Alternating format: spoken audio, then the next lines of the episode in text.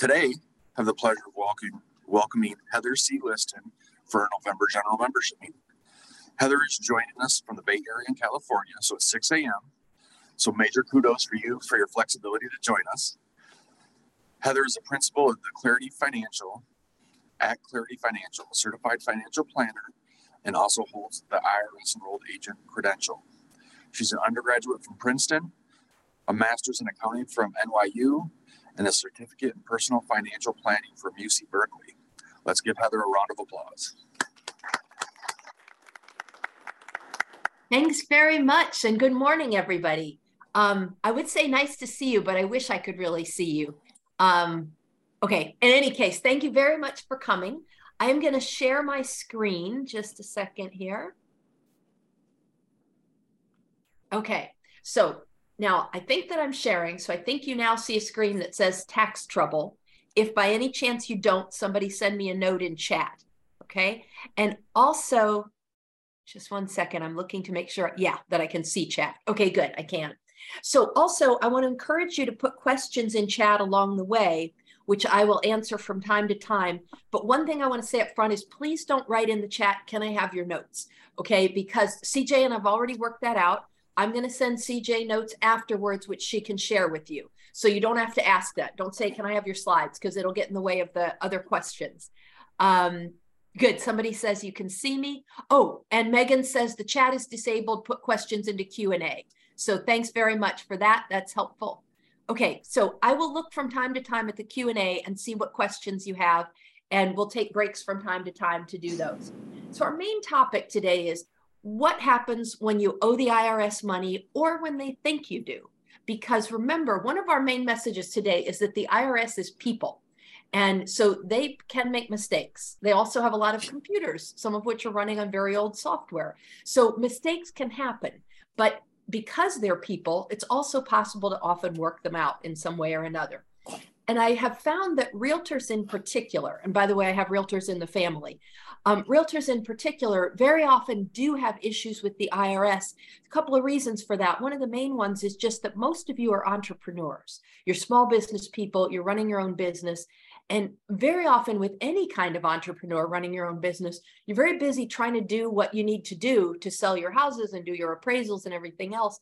And then there's this whole other thing called running a business. And you have to know, like, how do I pay my taxes? How do I set up my payroll? How do I do all these other things? Sometimes it's a different skill set. I've also worked a lot with musicians in the past.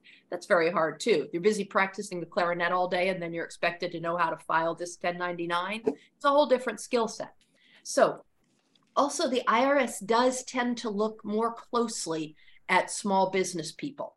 Who knows why, but they're more likely to audit people who have a business. So we can get things right.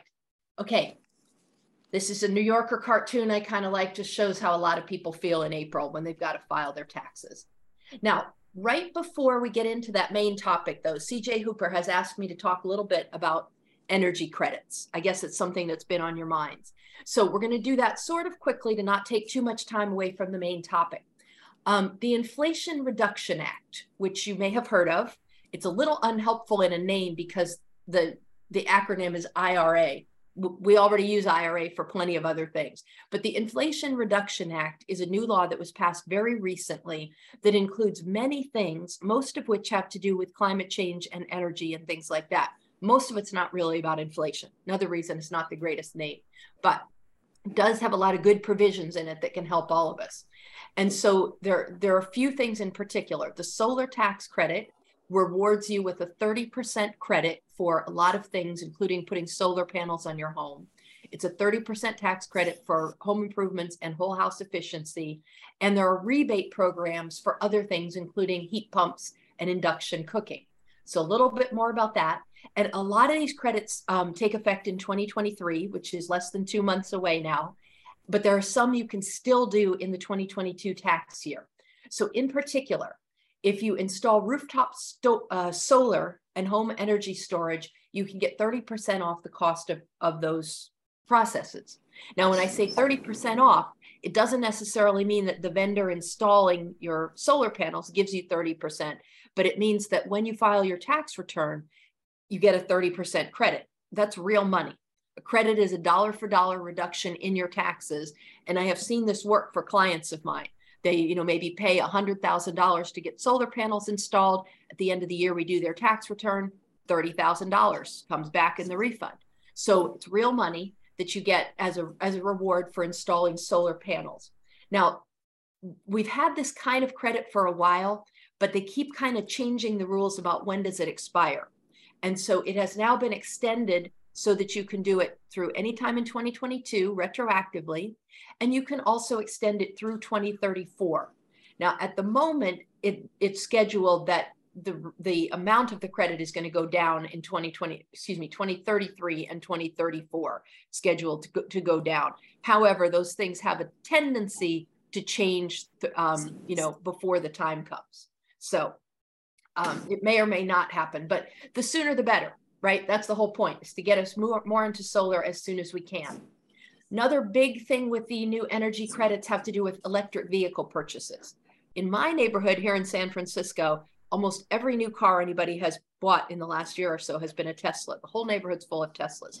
Um, but one of the disappointing things about that for some people was there used to be a tax credit for buying a Tesla, and then they ran out because there was a 200,000 limit per manufacturer for a while. So once 200,000 people bought Teslas, no more tax credits for those. So some of those car tax credits are coming back. A little more detail on that in a minute. And also heat pump water heaters, you can get a rebate of up to 1750 and it's 10% for 2022, you get a 10% rebate up to $300. And an upgraded breaker box for an all electric home, you can get an even bigger rebate. Um, little more about cars. So this is something I copied out of Forbes magazine. I do try to always put my sources so that if you say, well, where'd she make that up from? Okay, so before the Inflation Reduction Act, the electric vehicle tax credits were about to expire, and also several places had reached their vehicle sales cap. So, and also there were no incentives for commercial electric vehicles, like you, you may have read about the new Tesla pickup trucks, things like that or for used electric vehicles because there was really an encouragement to buy new ones. And the credit couldn't be applied when you were buying it. So what's different now is you there are 30 models eligible. That 200,000 cap is being lifted as of January 1, 2023. But only passenger vehicles assembled in North America qualify for that incentive. So you do need to do a little bit of checking around about that. If you're trying to buy a new car, talk to your dealer make sure that it meets the requirements. Personally, I would have no idea if my car was assembled in North America. So we're now kind of all under pressure to check on things like that. But the good news is a lot more rebates and tax credits for electric vehicles. So they do want us to buy a new Tesla. You can feel good about that. A um, little bit more home improvements and whole house efficiency. So the old non-business, that means personal home, energy property credit expired at the end of 2021, but this new act is bringing it back and actually making it better.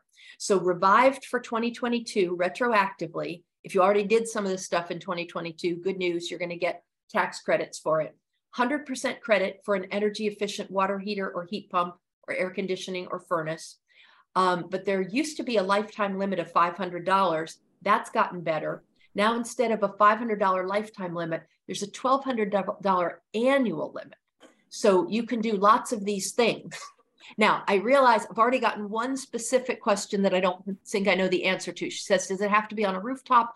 Ours was installed on our property. So the answer is, I think that that will qualify, but I'd suggest you talk to your own um, your own local tax person and and check the rules because again, this is not our main topic today, and I'm not an energy expert. So I think there's a pretty good chance, but for your personal situation, always check with your personal tax advisor. Okay, a little bit more about the energy efficient home credit. In 2023, you can get $150 credit if you do a home energy audit. Um, they're encouraging us to improve our exterior doors, windows, and skylights, and to get electric or natural gas heat pumps. All right, that's it for energy for right now. We're going to move on now to our main topic, which is about trouble with the IRS. And I'm going to handle this in several different categories. So here's my basic outline. I want to talk about what causes trouble. Like, when are you likely to trigger some attention from the IRS? What happens when you do trigger attention? There's two major categories. One is you might be audited. That does not happen very often, though. What happens far more often is that you get a letter. One of the common types of letter is what we call the CP 2000 letter. It's just an IRS code, but there's other types of letters. So we'll talk about that. Will it go away? The statutes of limitations. There's various levels of seriousness for problems with the IRS. And then we're going to talk about common things that trigger trouble and what to do about those. What's the worst case scenario and what you can do about it if you have trouble. So, jumping right in, what causes trouble? So, common triggers for trouble with the IRS. The number one is math errors and typos. And that's the most frustrating for a lot of people because you realize, oh my goodness, the IRS sent me a letter. First of all, I've gotten letters from the IRS for both myself and clients. It's a bad day, right? You get this letter in the mailbox, you don't even want to open it. You start reading your Bed Bath and Beyond coupons in detail because you don't want to read the IRS letter. But a lot of them are not really very serious. But this one's frustrating math errors and typos. So always check your math. It's not worth the trouble to have to deal with all that angst, that pain in your stomach, and then realize, oh no, I transposed a couple of digits. That's the most common reason for hearing from the IRS. Other reasons, maybe you start a new business and you don't do everything right. Um, retirement plan problems, either you set it up wrong, you contributed too much, or you forgot to take your required minimum distributions. We're going to get into all these in more detail. Employment taxes. If you hire someone and then you don't pay your Social Security taxes, that can cause trouble. Basis misunderstandings. Now, a lot of people that I talk to don't have any idea what basis means. I bet you guys do, because basis is very important in certain assets like houses. Um, and again, talk more about it later. This is just sort of the outline. But basis is basically what you've already paid tax on. So, for example, with your house, if you spend $100,000 to buy a house, and then you sell it later for $125,000, you don't pay tax on $125,000. You don't even have to think about any of it as gain except the $25,000, because 100,000 is the basis of your home. So again, more about that later. Of course, everything is more complicated. Um, under reporting, that means like you filed your tax return, but you didn't tell them about all the money you made. That's a serious problem. Underpaying, maybe you told them how much money you made, but you didn't pay all the taxes you owed. And then we've got other people's problems. If you have a spouse, a former spouse, or a business partner who does something that's not quite right with taxes, that can cause trouble. So these are the major um, general categories of what causes problems. First of all, we already started talking about math errors and typos. So, one of the most important things to understand is that the IRS, like all the rest of us, uses computers. And you'll probably notice that they've strongly encouraged all of us to e file in recent years. I'm old enough, I remember filling out my tax return in pencil, erasing my mistakes, and then I'd take it to the office where there was an electric typewriter, type it up. Nobody does that anymore, right? Either you have a tax person, they use tax software, or you use something like Tax Act or TurboTax or something. You type everything in, then you click a button to file it. It gets sent to the IRS. The IRS runs it through their computers. So anything that a computer can catch, it will which means, for example, a math error. Another thing it means is that um, if I if I get a let's say I have a day job, I work for Schwab. I don't, but that's an example. Schwab sends me a W two. It says I made sixty five thousand dollars. If I type in sixty four thousand dollars, the IRS is going to catch that. You know, they are very understaffed. So anything that people have to think about might slip by, but anything that a computer can catch, it will. And remember that when you get a W 2 or a 1099 from somebody, whether it's from your employer or from somebody you do consulting for, or whether it's a brokerage firm or bank statement or a mortgage statement, when you receive that form, the IRS receives the exact same form. So when I type in my salary or my mortgage payments, they already know. Now, if that seems like a bit of an inefficient system, you could be right, um, but they already know. So if I say I made $65,000, they already have a copy of my W 2. So, and their computer's going to match that up and say, okay, you know, Schwab or Starbucks or wherever says Heather earned 65,000. Heather says she earned 64,000. The red lights go off. I get a letter. So keep that in mind. Anything a computer can catch, it will. Don't go down because of a silly error. You want to proofread. If possible, have somebody else proofread. I recently transposed digits in something sort of important, my employer ID number. Very easy to do, right? It's like a nine digit number. You're typing it fast, very easy to do. So proofread things. And then here's how you fix this one. If you get a notice about it and they're right, fix it, apologize, pay the difference, and don't do it again. You'll notice I've got four quick steps here and I'm not going to dwell on them because you don't want to dwell on these things. What you don't want to do is receive a letter in the mail, set it aside because your stomach hurts, read it too slowly, not understand it, call your tax person, find out she's on vacation because tax season is over, and let it go on and on and on. What you want to do is read the letter, say, ah, I did that. I'm never going to do that again. Fix whatever needs fixing, pay the money, and get over it. Okay. Because trouble with the IRS is a drag, but if we multiply it by making ourselves miserable about it, it gets worse and worse. So, one of my main messages today here is a lot of things are fixable. So, find out what the problem is, fix it, move on, and be cheerful again. All right. Second item on my list of things that often go wrong is new businesses. Now, I think this one is particularly relevant for a lot of you.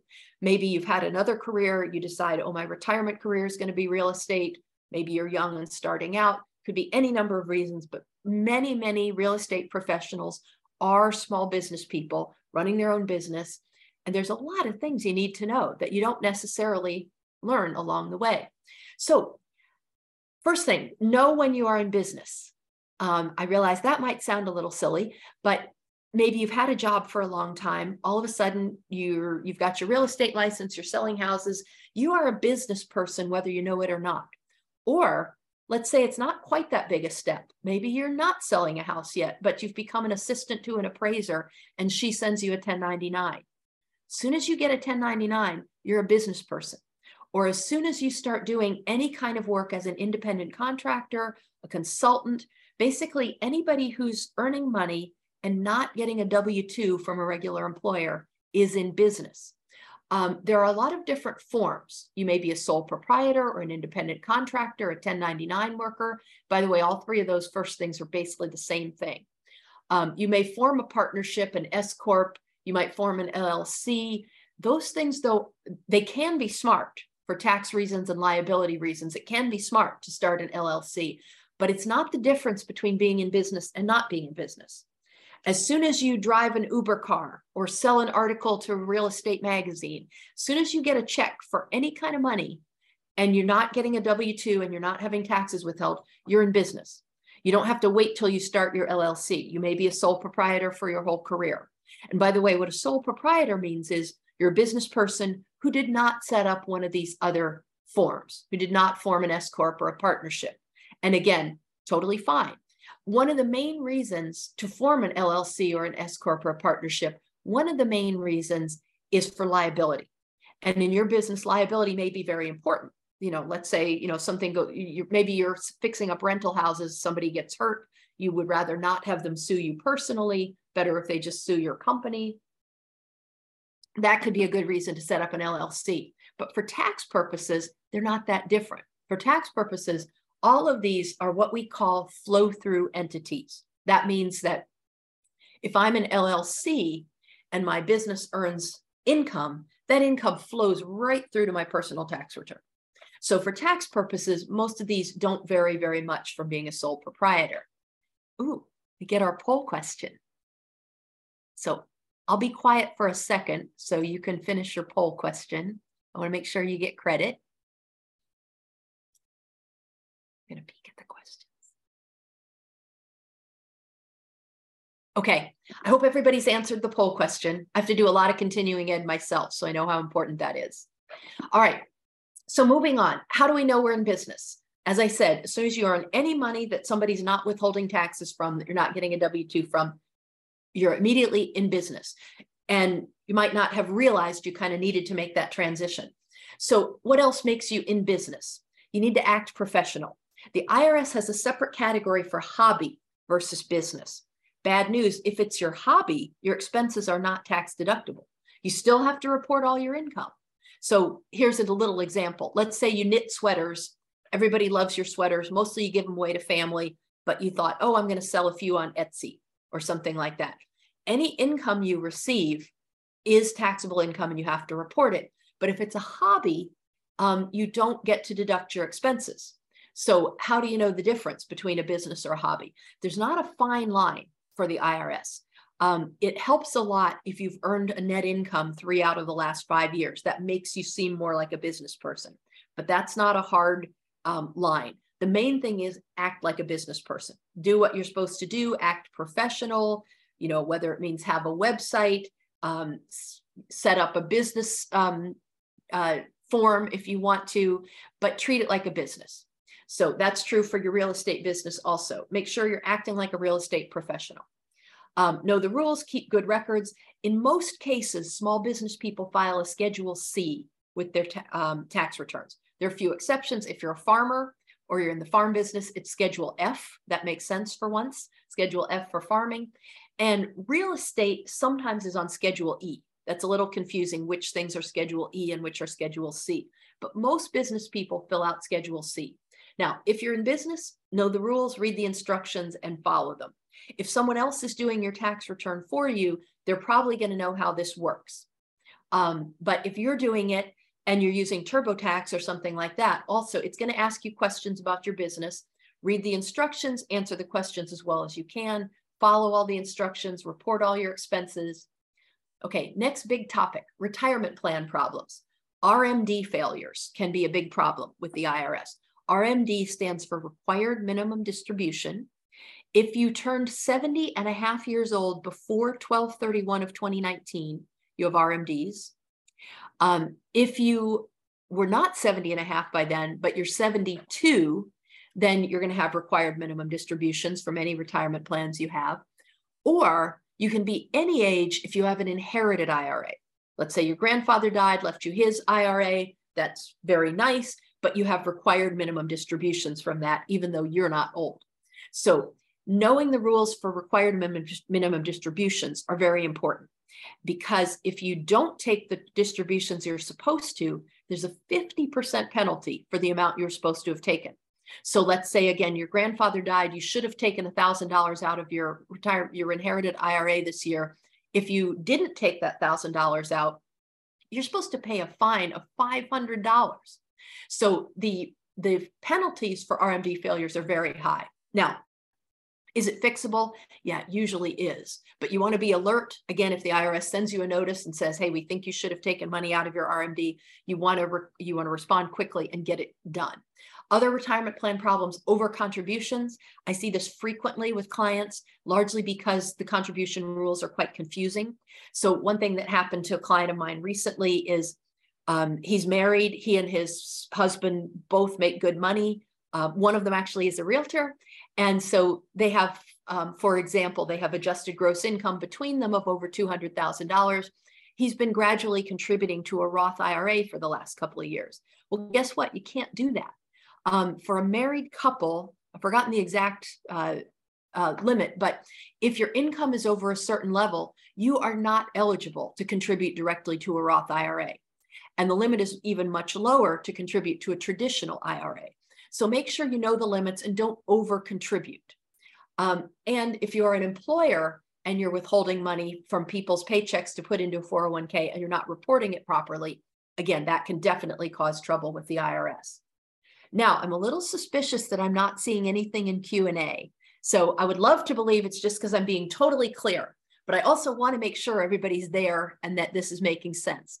So if you if there is anything you'd like more info on go ahead and put a note in q&a it'll, it'll let me know you're alive which i do appreciate by the way. Okay so just moving along here underreporting and underpaying. I think this is an interesting topic because it's one of many things that is not exactly what you might expect.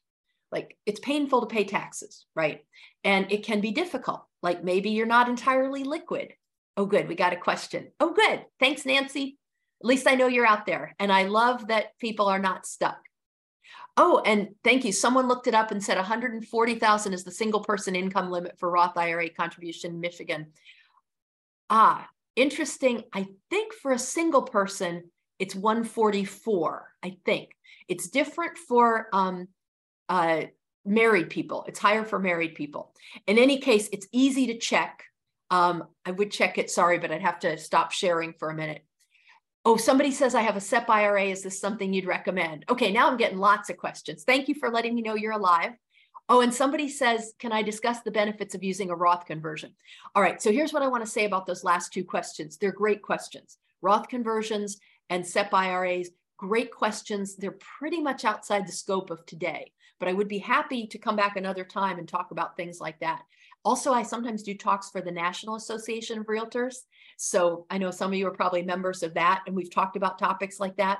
So um, if you want to like, you know, lobby them to to talk more about retirement plans in general, that would be great. Okay, I am going to move on because I know you'll also be disappointed if I don't get through everything I said I would. So, moving on about underreporting and underpaying. Interestingly, the IRS takes it a little more seriously if you underreport. So, underreporting means you don't file every year or you didn't report everything.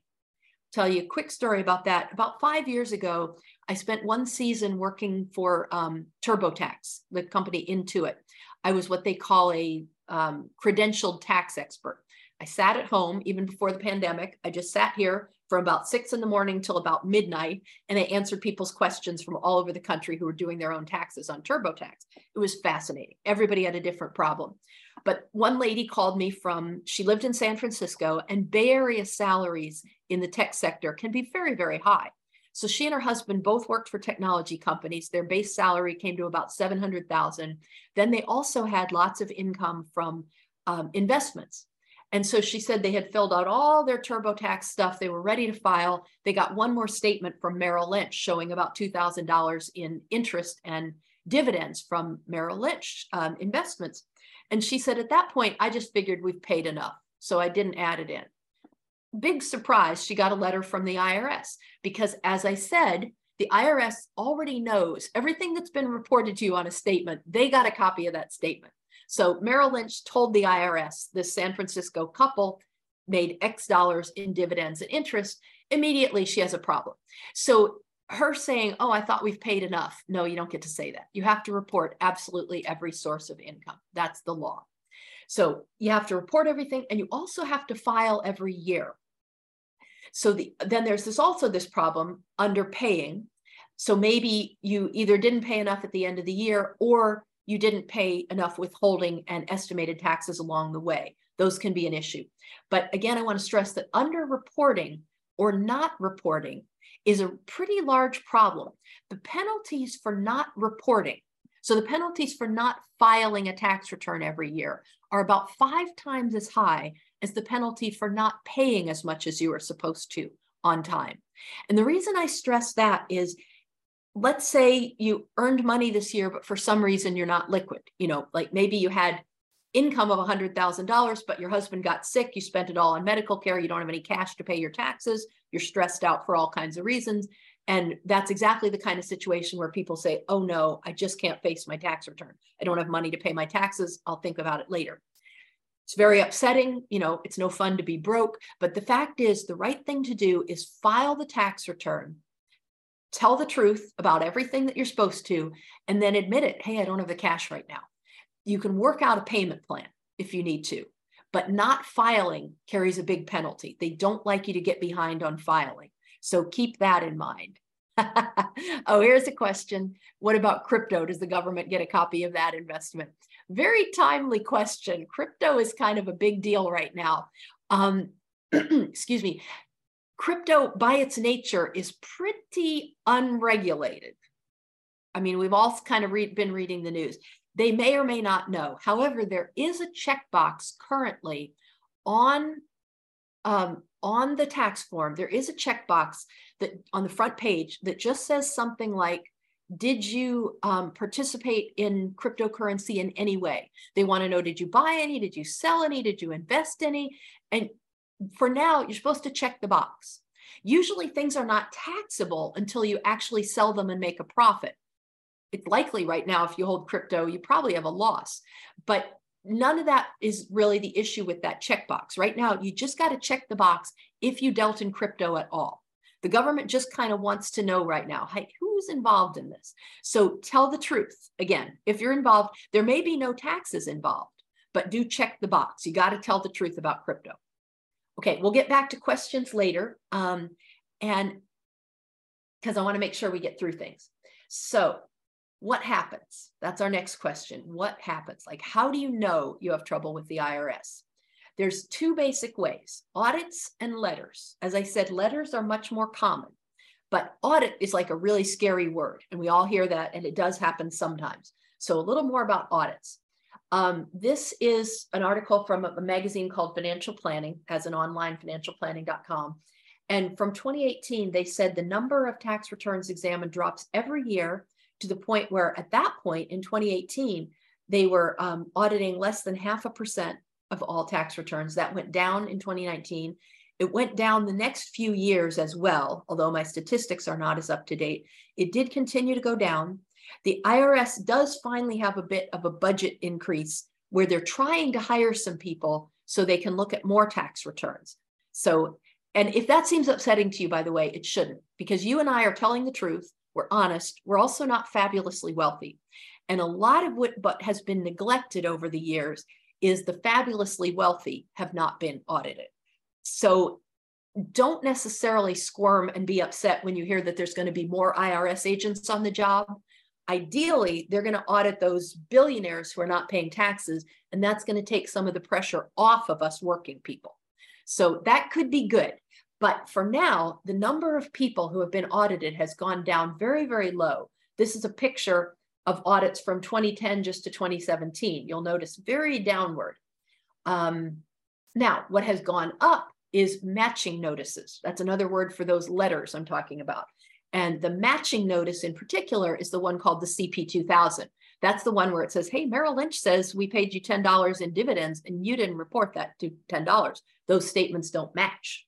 So those have gone up.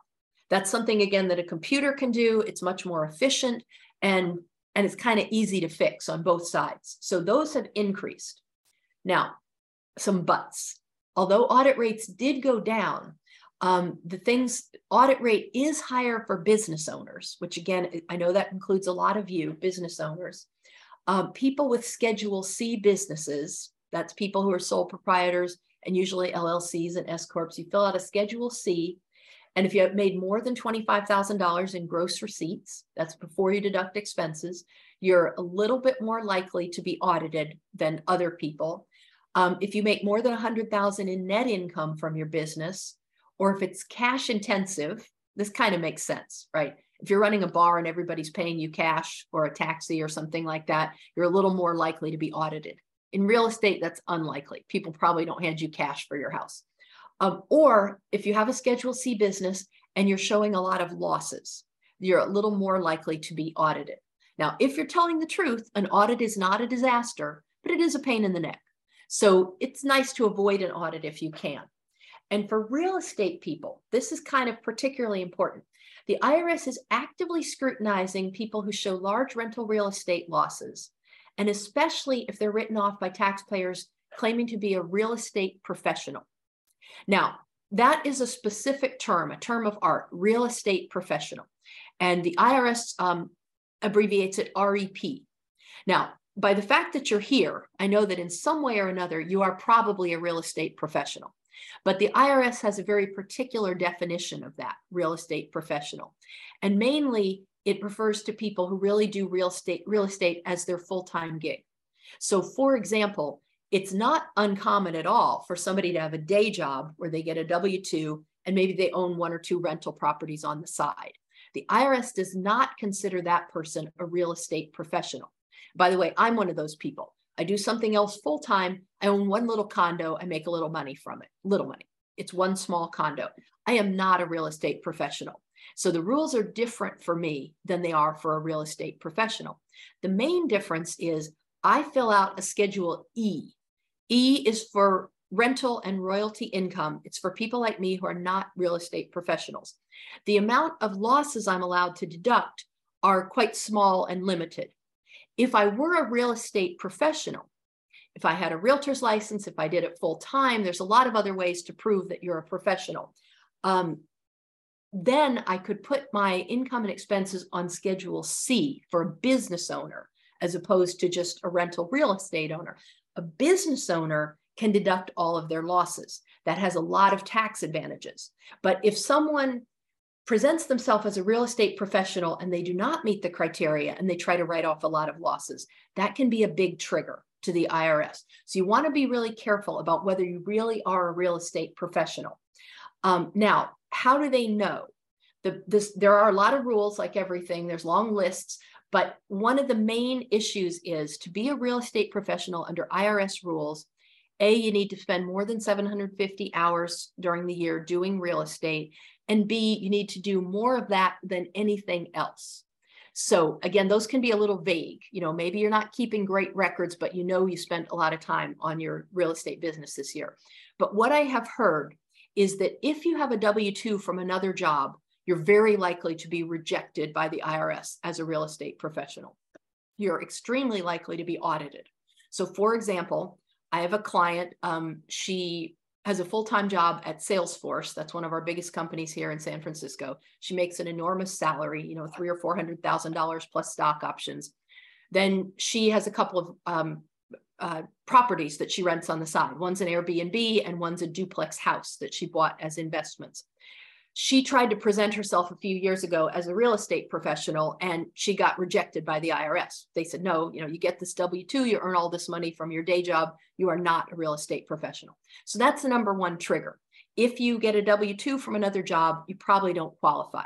Now, again, you still get to, you know, you still have to fill out all the information about your rental properties or whatever else you're doing, but you want to make sure whether you're meeting those rules. Now I see some more questions come in. We'll take a second here to see how relevant they are.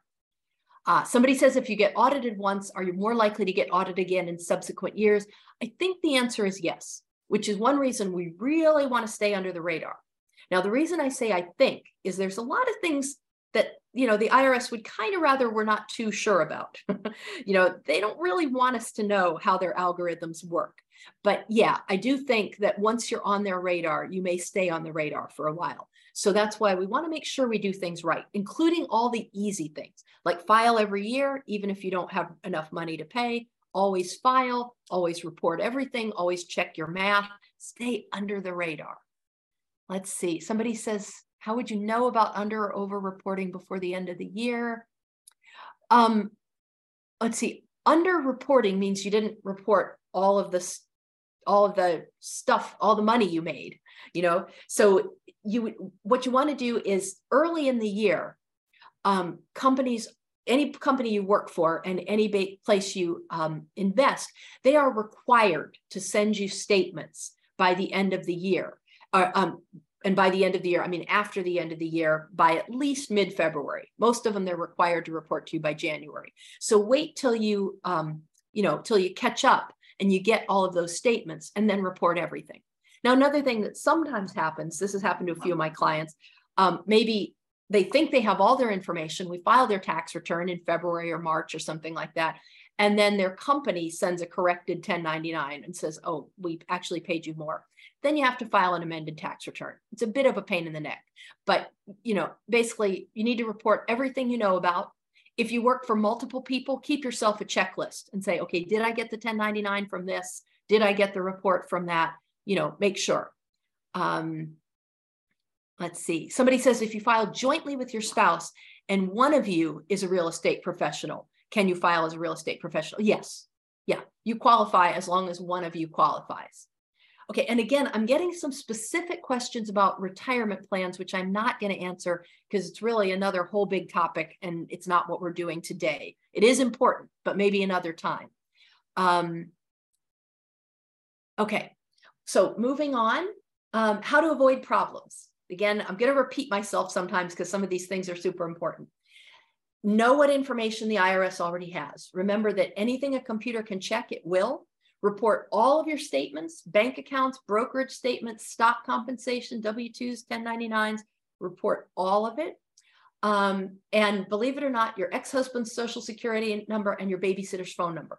Um, so there are certain things that the IRS looks at in particular. So, for example, the reason I say ex husband's social security number, and of course, everything is gender neutral now. So, ex wife, same thing, ex spouse. Um, that would be in a case where maybe you are reporting um, that you paid child support or that you are claiming a child as a, a dependent. you know, these sometimes are issues in divorces. Let's say you have one child or you have multiple children. Maybe you and your ex spouse agreed on who's going to report the children as dependent, who's going to get the child tax credit for these people. But um, if one of you you know reports it and then the other person reports the same child the irs is going to match up those social security numbers you know and they're going to say for example if you claim child tax credit but your ex-spouse has already claimed a tax credit for the same child it's not going to work you're going to get bumped out of the system. They are going to check those social security numbers for both your ex spouse and the child. The computer is going to check those. If there's a problem, it's going to get rejected. So you're not going to get away with two people claiming a tax credit for the same child, for example. And when I say babysitter's phone number, that's because childcare, there are tax credits for childcare, but um, they scrutinize it kind of closely. They don't want you just saying you paid somebody for childcare when you didn't. So information about that, you need to particularly report carefully. Okay, check your math, always keep records. I know these things are super important for you people in particular, because probably you drive a lot for business. So always keep track of your mileage. And by the way, when you fill out your tax forms, it says how many business miles did you drive this year? And then it says, do you have documentation for this? You need to say yes. And then it says, is it written? You need to say yes. Now, Maybe you didn't write it down last year. Start writing it down immediately because you need to say yes, that you have written documentation. Any way at all that you want to keep track of that is fine. Some people have a little paper notebook in the uh, glove compartment of their car. They, you know, jot down the date where they went, why it was a business thing, how many miles. Some people have an app. I understand there's lots of good apps, some of them probably particularly for your business, where you can keep track of business mileage. But you do need to keep track. Maybe you have a spreadsheet, whatever it is. Maybe you write it down on a slip of paper and throw it in a shoebox. That'll take more time to organize at the end of the year, but whatever works for you, you need to keep records of your mileage, the driven for business. You also need to keep records of your business expenses. If you take someone out to dinner to talk about real estate, keep your receipt.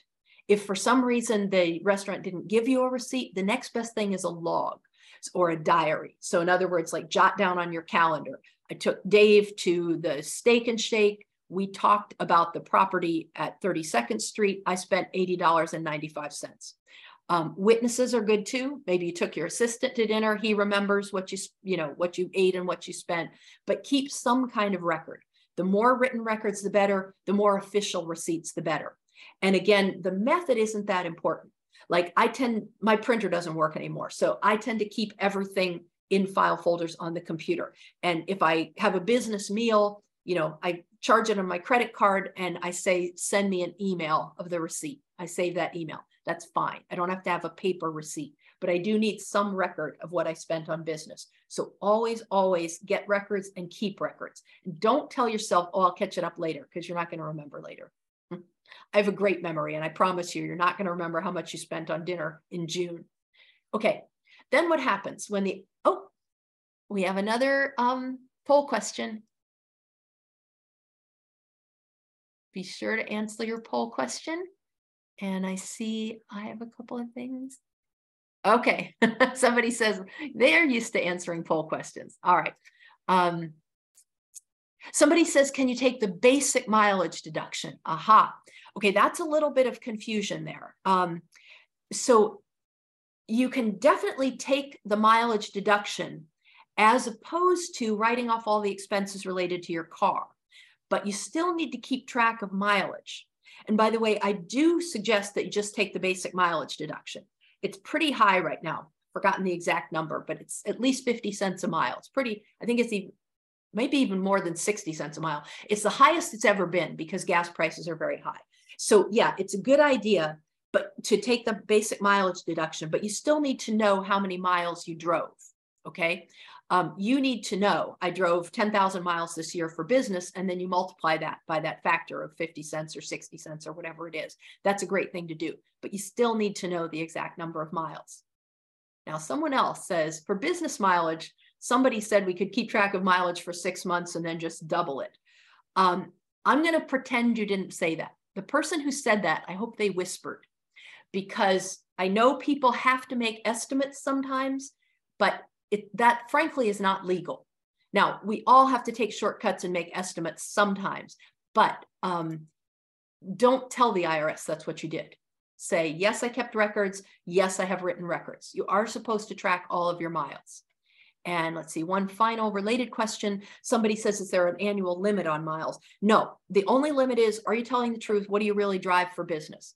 Like, let's say you live in Michigan, you own a property in New Mexico. Maybe once a year you drive to New Mexico to check on those properties. You know, that's going to be thousands of miles. As long as it's legit and that's really why you went to on that trip, then yeah, um, you know, then that's legitimate business mileage. It's not a question of the number of miles. It's is it real? Did you really do what you said you were going to do? Okay, so now we get into what happens when the IRS disagrees and says, "Hey, um, we have we think you have a problem." They're going to send you a letter. Usually, they're going to probably um, what's interesting, or they're going to send you a letter, and or they may tell you you're going to have an audit. Now, if they send you a letter, first of all, don't panic that's one of the first things people often do. Oh no, there's a terrible problem. And a lot of people also are quick to assume, oh, I made a terrible mistake. I don't know what to do. It's possible you didn't make a mistake. Possible they made a mistake. And yeah, I have seen that happen, that they make a mistake. Or I've also seen it happen that sometimes a client will come to me and their former tax preparer made a mistake. Tax preparers are human too. Laws change all the time. It's not that difficult to make a mistake but there are ways you can fix it. So, one thing is keep in mind it may or may not be you. And the reason that's important is I think a lot of us tend to go right into a spiral. Oh no, I'm a failure. I'm going to go to jail. You know, might not even be your fault. So you need to face up to it, figure it out. Now, another thing, when you get one of these letters, it will tell you exactly what to do. So all those days that it was sitting unopened on your desk because you were so afraid, you didn't even know what the next step is. The letter will tell you exactly what they want you to do. Very often, the letter will say, if you need more time, call this phone number. That's the first thing you want to do. Call that phone number. Because the letter will also say something like, and let's see if I have a picture. Yeah, the letter will also say something like, if you don't respond by X date, we'll assume we're right and we'll send you a bill or something like that. Let's see specifically. This is a real letter. I blocked out the people's names. This is a real client that came to me. You can see the letter was dated 2019. It was about their 2017 taxes. You'll notice up here it says CP 2000. Um, so it was about their 2017 taxes. What happened with these people was they work in California. They get a lot of stock compensation from their company, but they had hired somebody in Tallahassee, Florida to do their taxes. He just wasn't familiar with how um, employee stock works. It's pretty complicated. I realize that's probably not your issue. Um, so we, we're not going to dwell on exactly what their problem was. But as you can see, the IRS wrote to them and said, hey, you owe us more than $35,000. That's an ugly letter to get. But what it says, you'll notice, we received information from third parties, such as employers or financial institutions. So what had happened in this case was E-Trade sent ordinary forms to the government, but there, they were supposed, there was another form from E-Trade that never got to the government. But E-Trade sent one saying, hey, these people had stock worth X dollars. They didn't get the amended statement that said it's really not worth that much. We were able to work it out. But the problem was, again, information from third parties. It doesn't match. That's why this is called a matching notice. And then they say, um, if you need more time to respond, contact us here. That's the first thing you do. You call that number and say, I need more time to respond because it could take some time to work it out. And also, you wasted a few days not opening the letter, right? And you got to call this tax person probably to get help. Maybe you could do it your own yourself. But if you're if you want to hire somebody to help you, maybe they're busy or on vacation. So you want more time. And then you'll notice if you agree, because sometimes they are right, and you just say, oh yeah, darn it. You need to complete, sign, and date it. Um, both spouses need to sign. You don't have to file an amended return you just go ahead and sign it, date it, and mail in the money. So that's how you solve it if, if you do agree that they were right. If you don't agree, you'll notice again, it tells you exactly what to do. Complete the response form on page 13, send it with a signed statement explaining your disagreement, yada, yada. So the reason I dwell on the small print here is very often people get a letter from the IRS and they just go blank and they call me and say, I don't know what to do. And then I get to act like a psychic. I'm saying, well, I think we should do this. I think we should call this phone number. I think we should look at page 13. In other words, it really tells you what you need to do if you can be calm enough to sort of read it and follow the instruction. So the first thing is call the phone number, ask for more time. Second thing is read it carefully, see if you agree. And in this particular case, what happened was complicated, that whole stock thing. It, it does get complicated. So in this particular case, I think these people were right to call me and say, let's work this out together because they didn't know why on earth they might owe $35,000. In some cases, it's not that complicated. In some cases, they're just, you know, oh, I forgot to report my Merrill Lynch dividends. You know, silly me, let me fill out page 13, sign the form, pay the money. But read it, figure out what you need to do, and figure out if you want to ask for more help. Now, I am going to ask a question of our organizers because I see we're all, well, I haven't been talking for an hour, but we're almost an hour into your meeting, and I want to make sure that I'm pacing this correctly. So if one of the organizers would let me know what time ideally you would like me to stop talking, that would be great. I'll look for that in chat. All right, next question Will it go away? So, you know, that head in the sand approach is something a lot of people take. Well, maybe if I don't answer, they'll forget about it. Sometimes some things do get forgotten about, but usually not. So, what is the statute of limitations? Excuse me one second. Somebody says 1015. Okay, good. That's very helpful. So um, we got about 20 minutes left. All right. The IRS has three years from the time you file to audit your routine, your return if it expects a good faith error, like, oh, I forgot to report a dividend. They have three years to audit me. However, Michigan, states vary for state taxes. So in Michigan, they have up to six years. So don't forget about that. And that's just for an honest mistake up to six years. The IRS also has six years if they think you underreported your gross income by 25% or more. So any kind of big mistakes, longer time. And this one's important. In the case of fraud, there's no statute of limitations. They can investigate your whole tax return, not just the part that they think might have been fraudulent. And again, no statute of limitations on fraud and no statute of limitations regarding failure to file your return. So remember, I said earlier that not filing is actually taken more seriously than not paying. Um, so even if you're broke, file your tax return. Okay, excuse me one second. I'm going to say something to your organizer. She says we have a five minute break at 10:15, but we're planning on a two hour meeting to 11:15. So I'm sorry I didn't clarify this before the meeting, but do you want me to keep talking after the, the, that or do you want me to finish up and get out of your hair so um, again i apologize to participants but i want to know um, exactly how long would you like me to keep at this thank you so much okay moving on um, so filing a return is very important they can audit you forever if you didn't file a return and second fraud like i know i didn't commit fraud fraud but there's always the chance that for some crazy reason, the IRS thinks I committed fraud. So for that reason, I keep my records forever. People are always asking, how long do I have to hold on to my tax returns? Or when can I throw away my receipts? Things like that. I keep the basic tax return forever. Now, if you're saying to yourself, I don't have that kind of filing space, I certainly feel for you and I understand that. So personally, I bought a really good scanner a few years ago. And anything relatively old that I'm tired of holding on to in paper, I scan the basic tax returns and I keep those, you know, in a, an e-file, a file on my computer. But don't be quick to throw things away because these statutes of limitations are important. And so you're not necessarily out of the woods just because like a year went by and you didn't hear from them.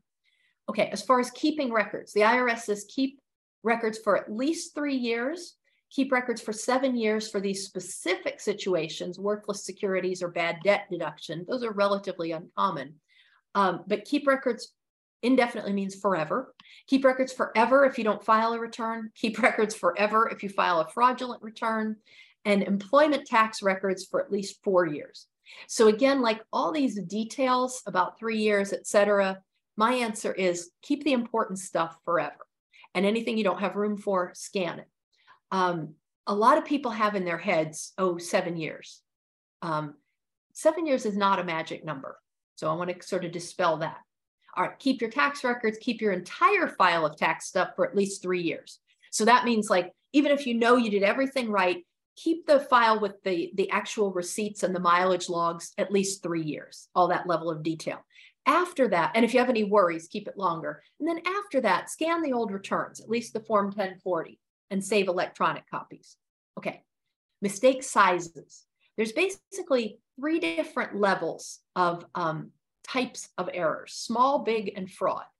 Small is things caused by typos and math errors and misunderstandings and forgetting to claim some income, but it's less than 25% of your income and no bad intent. It's always a weird item, right? How do you know what I intended? You're just some IRS guy in a suit. What do you know what I intended? Oddly enough, there are a few situations where the IRS tries to get inside what you're thinking. So, and that's where fraud comes in. Fraud means you you knew there was a problem and you deliberately misstated something. That's obviously illegal. Um, so, one thing you want to do is make sure you are not deliberately misstating anything or that in any way somebody could think that you are. So, for example, like making up your mileage numbers and knowing you're making them up, technically that's fraud. You're not supposed to do that. You're supposed to keep track for sure. So, um, you know, do everything in good faith, keep track of as much as you can. Sometimes you are going to have to estimate, but be as accurate as you can, be as honest as you can, make sure that your intent is not to cheat the IRS. So these things are all considered small problems. If you didn't intend it, and the mistake is less than 25% of your gross income, it's a small error.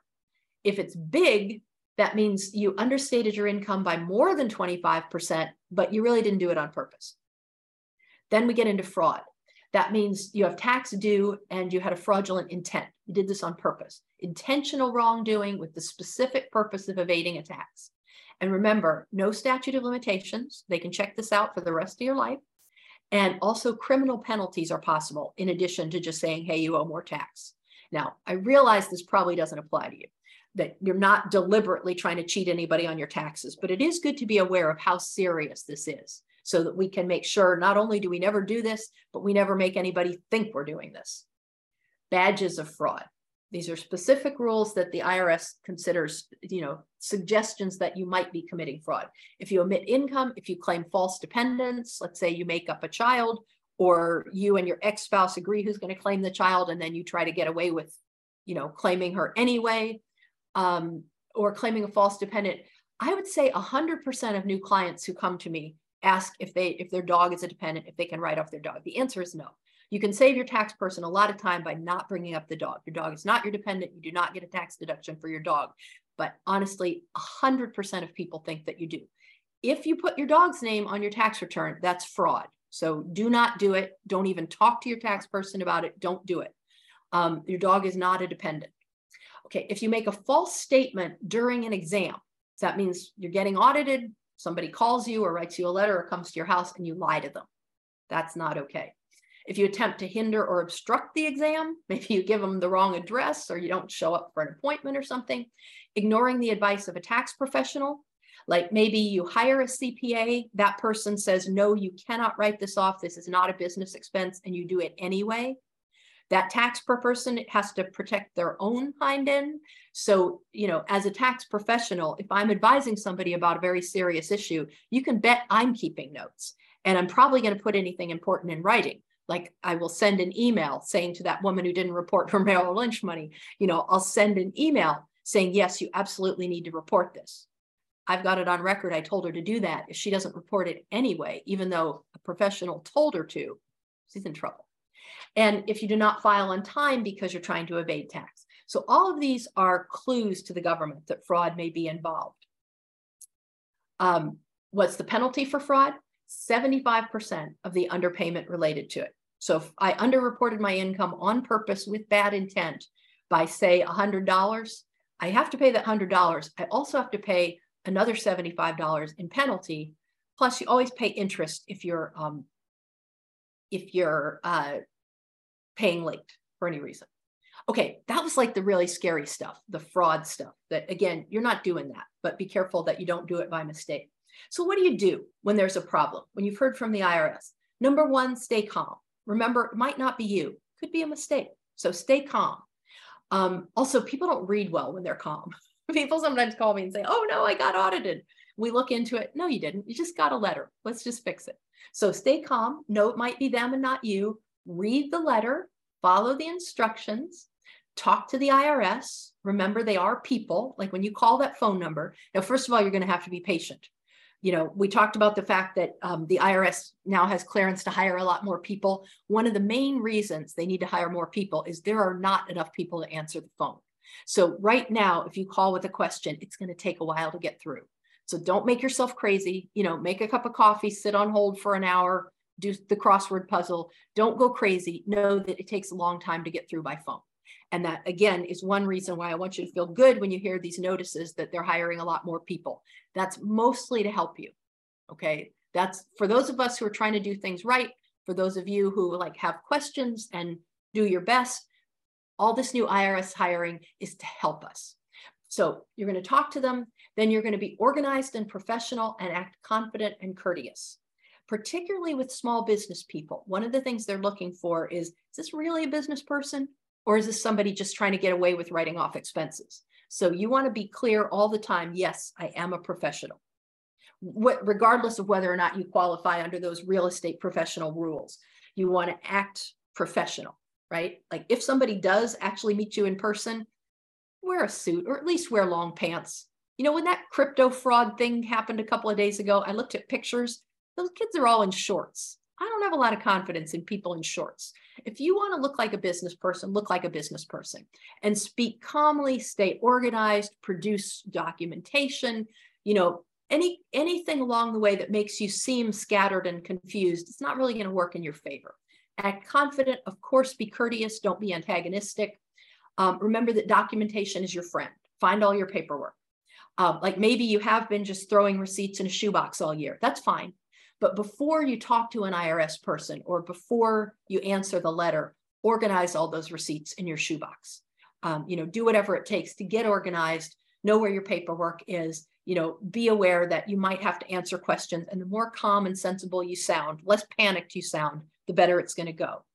Ask for help if you need it. You know, maybe it's easy to answer the question yourself, but if you feel like you really don't understand, like those clients of mine who got the letter saying they owe $35,000 and they have no idea why, they were smart to reach out to a professional because that's an issue. Again, I'm in California.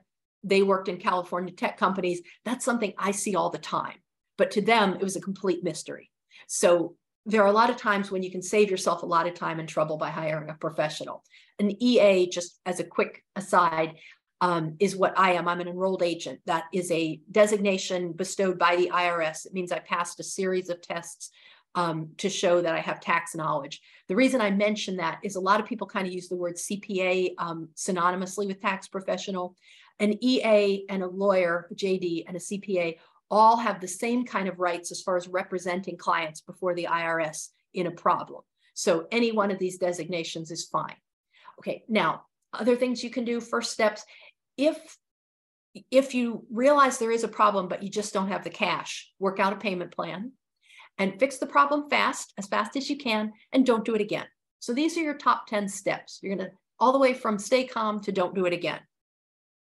Under reporting. So specifically now how do we solve these problems?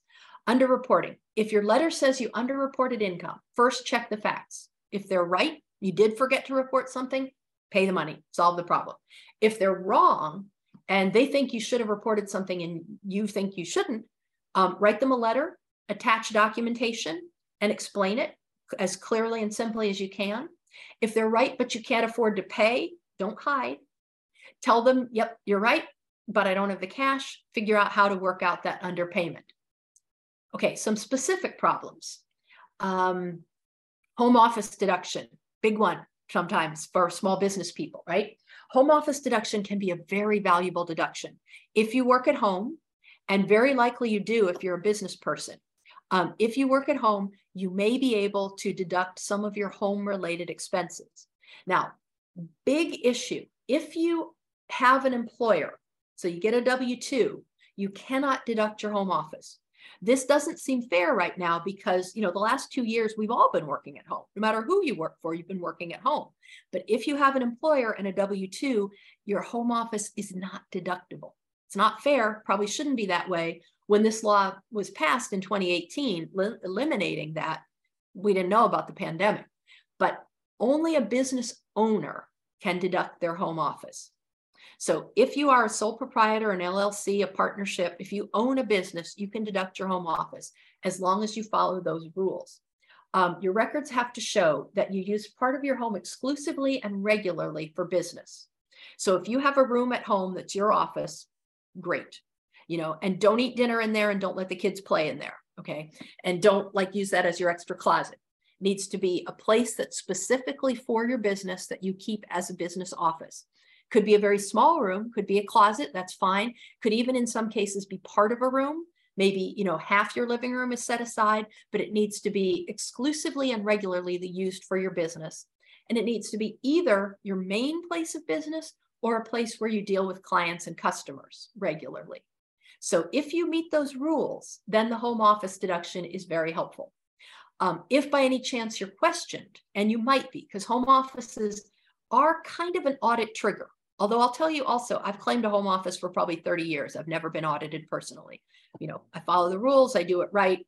I have a home office, I do work for myself. It's all cool.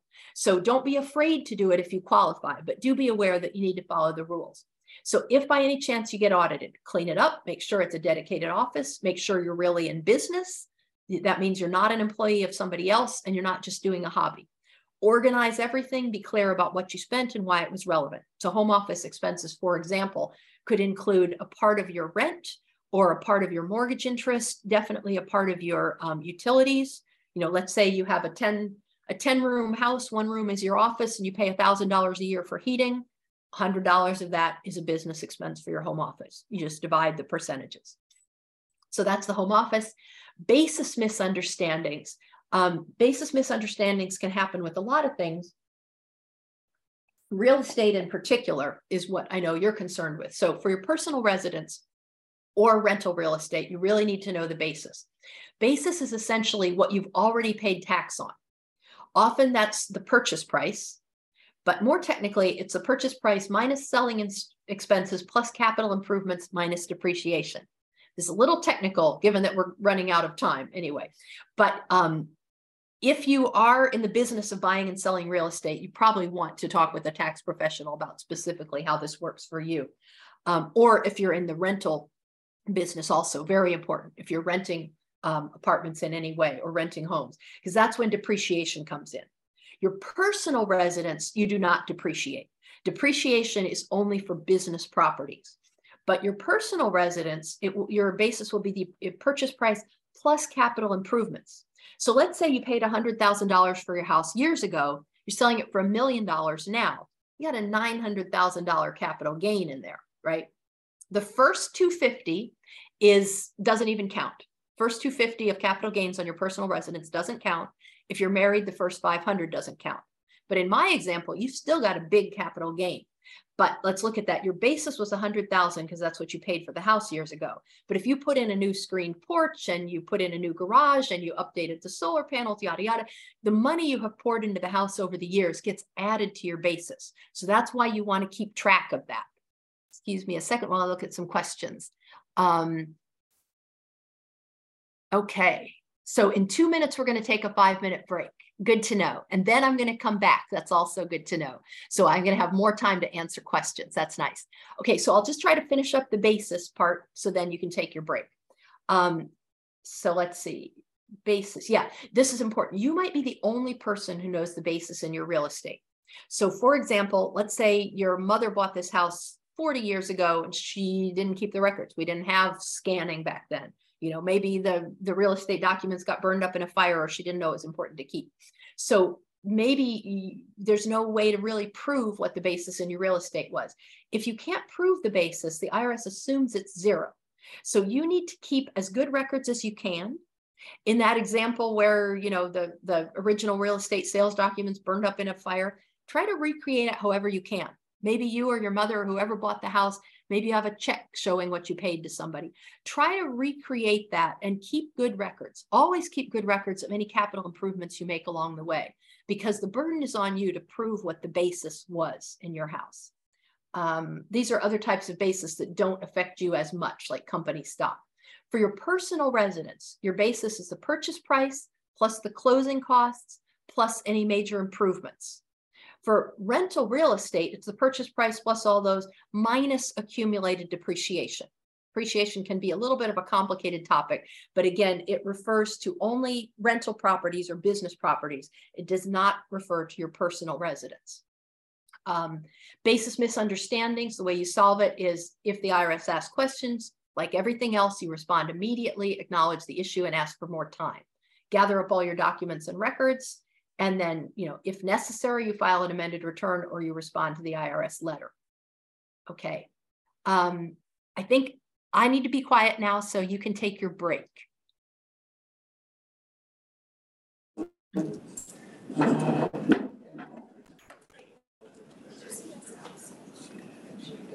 Okay, we're, going to get started again. So, Heather, we had a few in-person questions. Great. Um, that would like to take a moment to ask.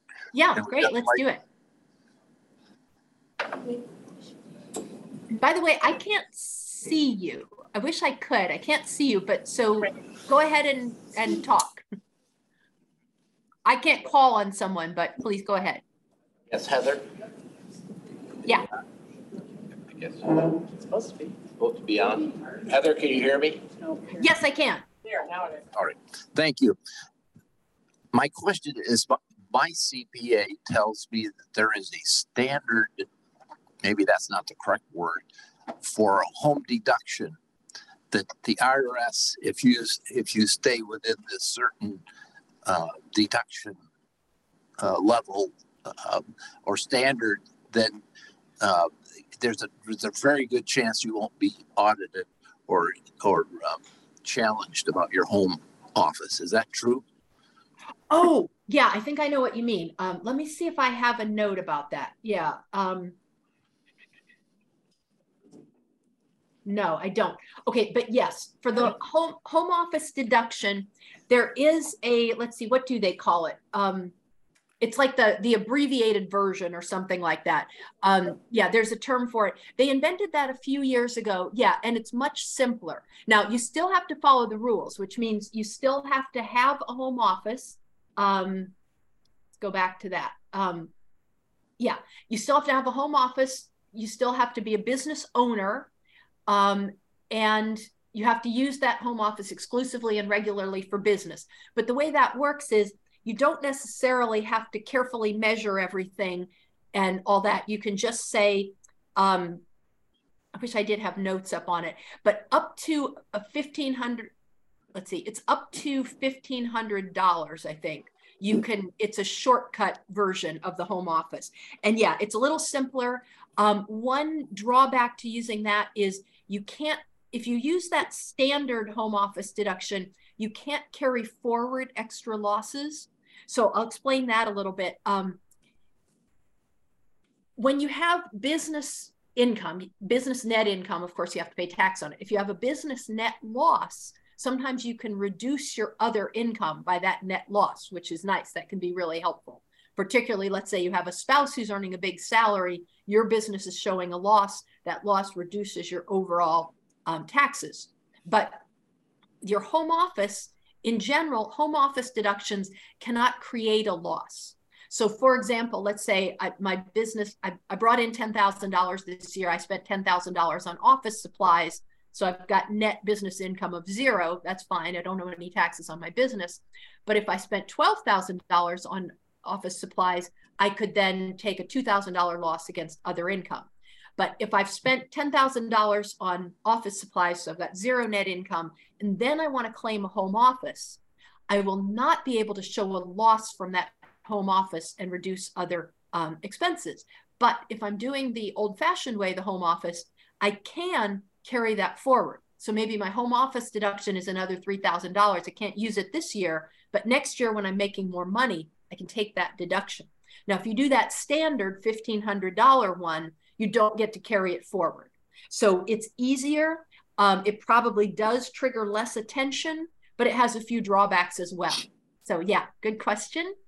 And um, oh, good. Somebody checked it out. Safe harbor. Good answer. That's what it's called, the safe harbor. And she says 300 square feet at $5 per square foot. That's exactly right. That's why that $1,500 was in my memory. So thank you, Megan, for those details. Um, that's the safe harbor home office. And yes, it's easier but in some ways not as great. Who's next? Okay, my question is actually I have two questions. The first one is if you use a specific credit card and you put all of your gas on that credit card, mm-hmm. um, but you don't have the actual receipts, if you got audited, would you be able to just print out your statement and show the gas, um, like the gas stations where you pumped your gas? It was all on one car- credit card. Okay, so first answer to that, it's better than nothing, right? Anything's better than nothing. Um, and a lot of different types of receipts and documentation are helpful. Um, but one issue I want to deal with right away is if you keep track of all those gas expenses, that doesn't prove how many miles you drove. And as we discussed earlier, there's two ways that you can get a deduction for your transportation if you're driving your own car. There's two different ways. One is um, you can just take the standard mileage deduction. And again, that's something that I wish I checked recent. I'm going to look it up right now. Standard mileage deduction in 2022. Uh, it's funny. It, it, it, popped up for me in India. That's not what we need to know. we'll get that in a second. Um, so taking the standard mileage deduction is usually a great idea. But to do that, you really need to know how many miles you drove. And so just keeping track of your gas expenses is not the same thing. Um, now, the other way, if you don't want to take the standard mileage deduction, you can deduct actual expenses. But what you need to do for that, it's a lot harder. Like you need to know what did I, oh, good. Somebody put it in the chat. I bet somebody looked it up. Thank you. 58 cents for the first half of the year and 62.5 cents for the second half of the year. Thanks again, Megan. Um, so that's the highest it's ever been at 62 and a half cents per mile. That's pretty good. And it's so much easier than keeping track of your actual expenses. Because if you keep track of actual business expenses for your car, first of all, you need to know what did you pay for your car? What percentage of time do you use that car for business? It needs to be more than 50% for this really to work. You need to figure the depreciation on your car. You need to know how much do you pay for every oil change, every tire rotation. You need to keep track of everything. It's a lot more work than just saying, hey, I drove 35 miles this year on business. I'm going to deduct 62 and a half cents times 35 miles. So again, proving how much you spent on gas isn't really the issue for most people. I highly recommend doing the standard mileage deduction, which means keeping track of miles. Then to go back to kind of your other question, is a credit card statement good enough? The answer is, let's say you were keeping track of something else, like saying, oh, I know this is all business expenses because I only charge my office supplies on this credit card It's better than nothing. It would be better to have the actual receipts from each time you bought something. Did you say you had more questions? The same yeah, person? I, I, think you answered my other question with the standard mileage deduction, but um, I was on the, um, I had the opportunity this year to pay off my vehicle. Good. And I was wondering, um, is it better to pay it off in a lump sum or is it better to keep those payments as a write off? But if you're using the standard mileage deduction, I don't think it really matters. Correct. It doesn't matter. Okay. Yeah. Okay, who's next in real life?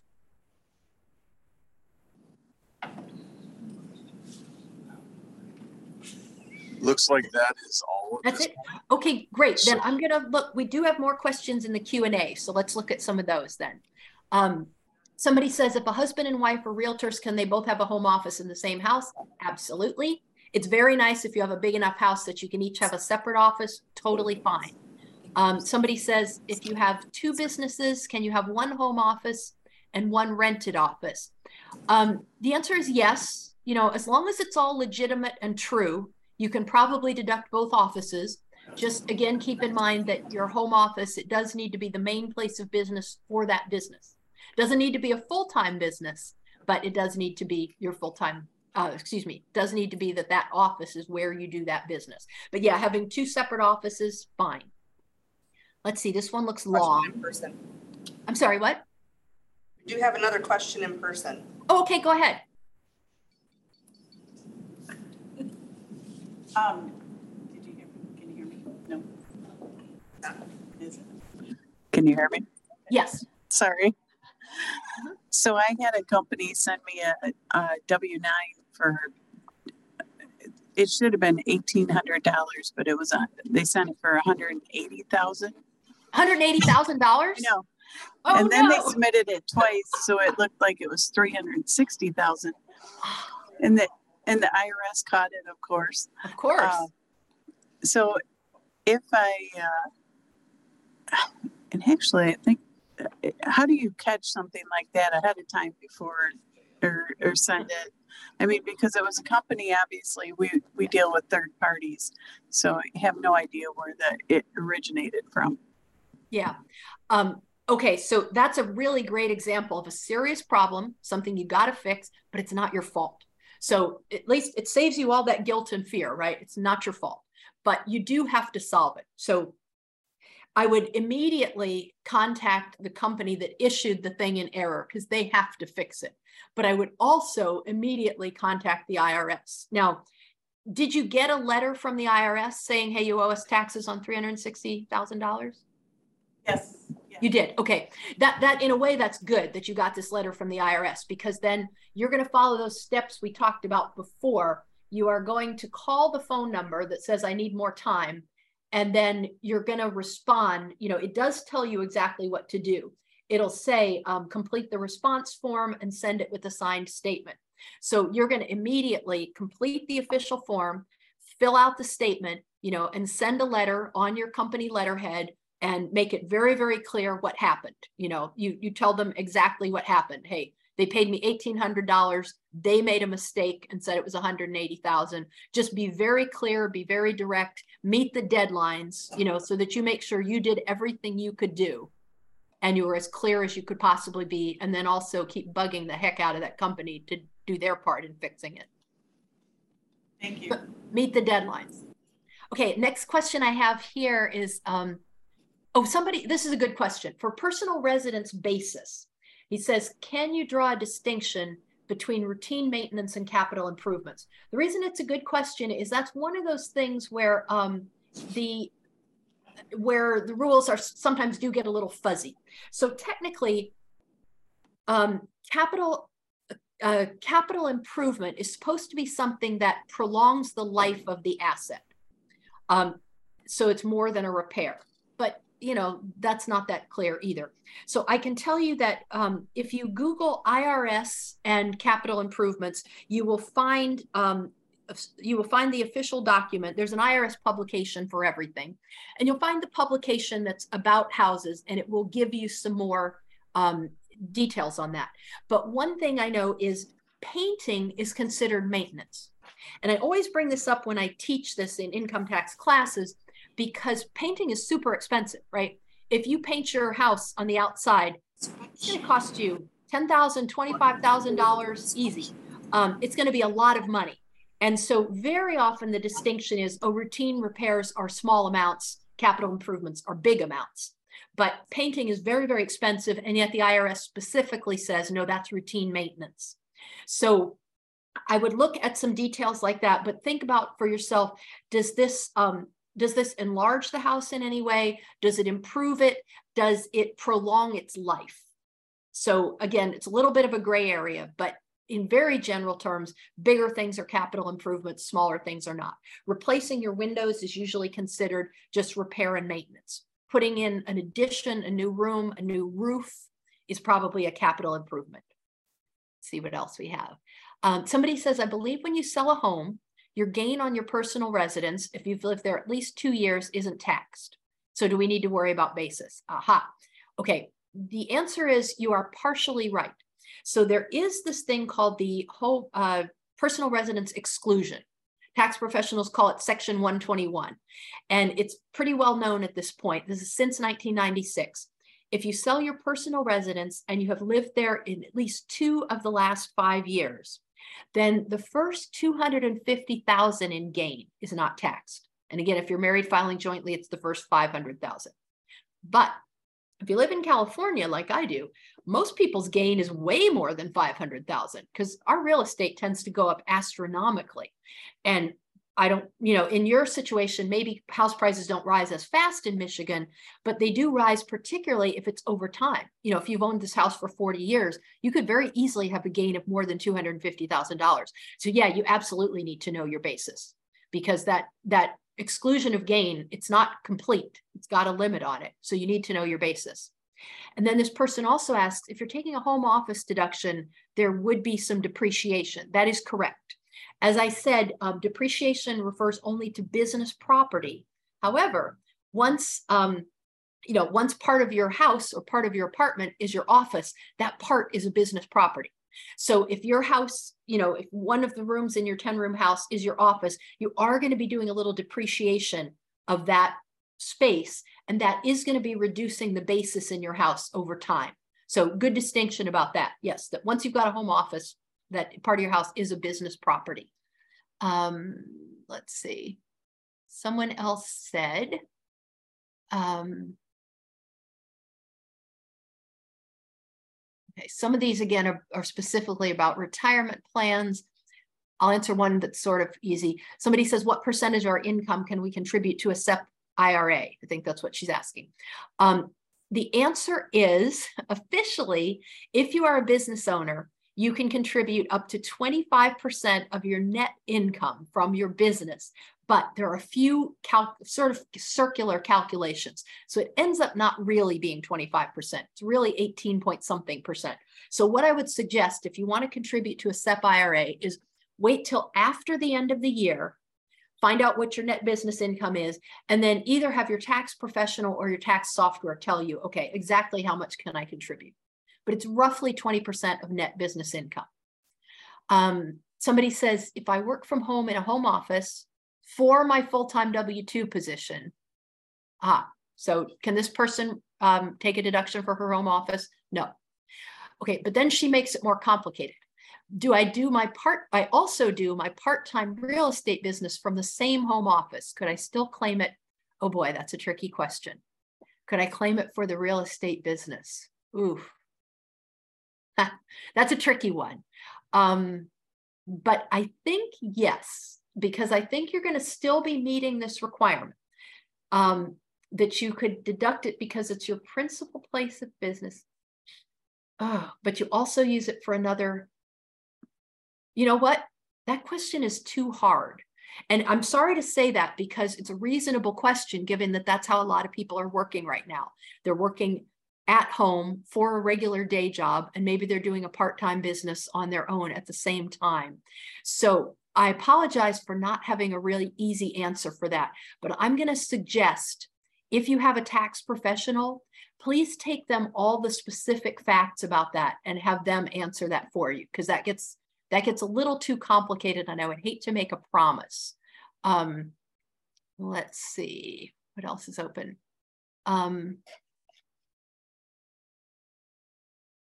looking through questions we have here. Um,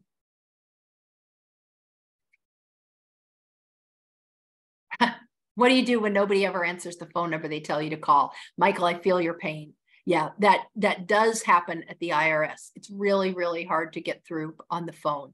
And so again, let's all celebrate the fact that they now have a budget to hire some new people. I promise you some of those people are going to be answering the phone, but it is a serious issue that people do not answer the phone number at the IRS. I hear that all the time from professionals and others. Um, I think what it means is like if it says you have to call that phone number to ask for more time, definitely do try to do it, even if it means staying on hold a long time. But also realize that, like, maybe it also means you need to act even more quickly to fill out the form because maybe you were never really able to get them to say yes you can have more time it is it is very unfortunate um, but just do do things more quickly get the get the thing you know get the thing resolved so that you don't need more time if at all possible um, let's see. Maintenance. Somebody just wrote records. the answer is yes, keep records. Um, see if we've got anything else and then we'll move on. Okay, I think that's it for questions at the moment, but do feel free to add more. Wait, one more new came in. Oh, somebody here says, I'm a home inspector and a real estate agent. I use the same home office for both. Now, the crucial thing that that person doesn't make clear is is he the business owner of both of those businesses, the home inspector and the real estate agent? If so, totally fine. But if one of those is a W 2 job, that's where it gets complicated. You know, if somebody else is employing him, that's where it's complicated. But two of your own businesses in the same home office, totally fine. Okay. Um, All right, let's move on with a few more topics then. Uh, RMDs. Now, again, this is not specific to real estate, but retirement plan problems are, are important. So failure to take your RMDs, as I said before, the penalty is awful. It's 50% of what you were supposed to take. RMD again stands for required minimum distribution. And again, those kick in for most people after you turn 72, or if you're any age at all and you have an inherited IRA, you have to take required minimum distributions each year. So um, again, that's if, if you turn 72 after 1231 2019. Now, inherited IRAs, this is pretty common. And so it's worth looking at. And this, the rule changed recently. It used to be if you inherit an IRA a few years ago, you could roll it into a new inherited IRA account, and then you could spread it over your life expectancy. So let's say your grandfather died, he was 85, um, you inherit it, you're 25. If you followed all the rules properly, you could then start taking that money out. You still had to start in the first year, but you could do it over your relatively very long life expectancy. That changed with the Secure Act of 1231 2019. So, what happens now is you don't necessarily have to take anything in any particular year, but if you inherited an IRA and the person died after January 1st of 2020, you have to get all the money out of there within 10 years. So you can split it into 10 parts, take one tenth every year, or you can take none of it right now. And at the last minute, 10 years from now, take it all out. So if you have an inherited IRA now, it might be worth working with a financial planner or a tax professional to figure out what works best for you. For example, let's say you're starting a new business this year. You don't expect much net income for the next couple of years, but then you're hoping in the long run you're going to get rich. You're going to be really good at this business. Maybe you have an inherited IRA. If I had no income this year from my business and I had an inherited IRA, I'd take it all out right now, you know, depending on the size, not if it's millions and millions. But let's say it's 70 or $100,000 and I have no other income. That's a perfect year. Take it all out. You're in a relatively low tax bracket. Get it over with. Pay the taxes while you're at that low bracket. Then you don't have to take any out 10 years from now when you're making a million dollars and it's taxed very highly. So that's some strategy about inherited IRAs. But in any case, you do have to follow the rules. So again, if it's your own, start after you're 72. If it's inherited, um, get it all out within 10 years. Now, if you don't, again, the scary penalty, but does that always apply? No, there are ways around this. So the way you fix it, it's called Form 5329, and it's called Additional Taxes on Qualified Plans and Other Tax Favored Accounts. So this is um, it's a two-page form. Only part of it is showing here. This is where you deal with all kinds of problems of overcontribution to IRAs or 401ks or not taking money out when you were supposed to. Yeah. So this is a part I've dealt with several times for people who should have taken money out and didn't. This is the end of Form 5329. Um, what we do is we fill out this form. We say, hey, I was supposed to take this money out last year, but I didn't know it. We fill in the amount and we write a, so you do file the form. Um, and the form, as you'll notice, says um, enter 50% of the amount, that's your penalty. But you also, you write a letter to the IRS. And in this case, you probably would want to hire a professional to do this. You don't have to, but it's a little confusing if you've never done it before. So you write a letter, you explain what happened. For example, I have a client who, before the rules changed, his father died 20 years ago. He inherited an IRA, but he didn't know. He didn't know that he was supposed to take money out. So, you know, theoretically, he owned or uh, owed the IRS hundreds of thousands of dollars for all these missed RMDs for 20 years. But, um, you know, it was an honest mistake. He didn't know. And by the way, he moved it to several financial institutions over the years. He, it was at Vanguard at the time, I think, and it had it at Edward Jones before that. None of them mentioned it. Now, it's nice if they do. You know, if your bank or Fidelity or Vanguard or Schwab or wherever you have your money, if you have an inherited IRA, they very often will send you reminders. Hey, remember your RMDs, but they don't have to. You know, the, the responsibility is yours. You need to know about RMDs. So, you know, in our letter to the IRS explaining why he didn't take his required minimum distributions, um, we did mention that, that he'd had it at several different institutions and no one ever mentioned it. That's one of the reasons he didn't know, but it's not an excuse, you know, sort of a cry for mercy. Hey, nobody told me. Um, but we wrote our letter, we explained the problem. He paid all the tax he owed because you always owe tax when you take required minimum distributions. But we did get away with not paying that 50% penalty. So again, the, the process with this is if you get a notice that you missed an RMD and you're in trouble, don't panic. Um, understand the penalty is serious, but it is pretty common to be able to appeal that and win. Just make sure you follow the steps, you be honest, you do it as fast as possible, and you file Form 5329, and you may be able to get around it. There's the details on that.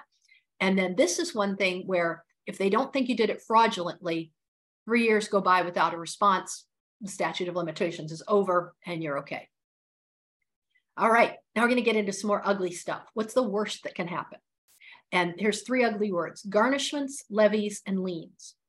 A garnishment means um, that the IRS says you owe back taxes, we're going to take it out of your paycheck. That's really ugly. Because for one thing, it means your employer now knows that you got a problem. And I, in a former life, I was an HR director, and um, this did happen from time to time. I'd get a letter from an IRS that says, "Hey, Joe Smith, one of your employees." Owes a lot of money to the IRS, you need to start withholding money from his paychecks and sending it direct to the IRS. I can tell you as an HR professional, it's a huge pain in the neck. I didn't need more work to do. I had a big enough job already. So I didn't feel too good about this guy, Joe. And, you know, it's embarrassing, it's a problem, and it reduced his take home pay. He was very upset also. But when you do owe money to the IRS, it's a serious issue. It's not a debt that just disappears. They tend to be pretty tenacious.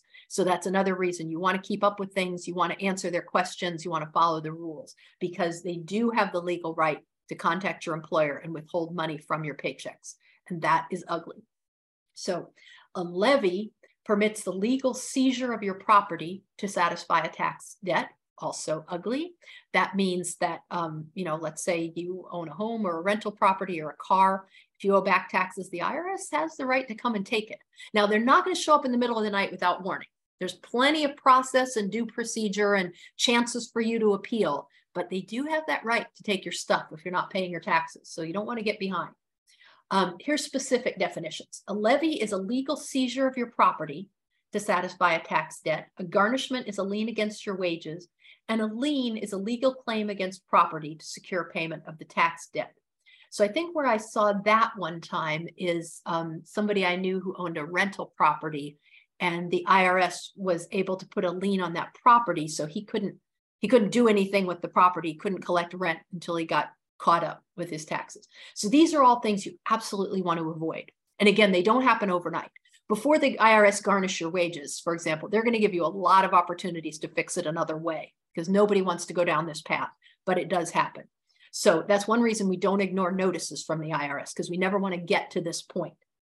So if you do not pay your taxes, and this is copied directly from irs.gov, if you do not pay your taxes or make arrangements to do that, they can levy your property and notice such as your wages, retirement accounts, dividends, bank accounts, rental income, yada, yada. It's pretty ugly. But you will get a tax bill, a final notice, and at least 30 days warning, at least 30 days warning but don't get to that point. Here's some limitations. A judgment creditor from a lawsuit can take 25% of your disposable income. Uh, these are the other two things, by the way.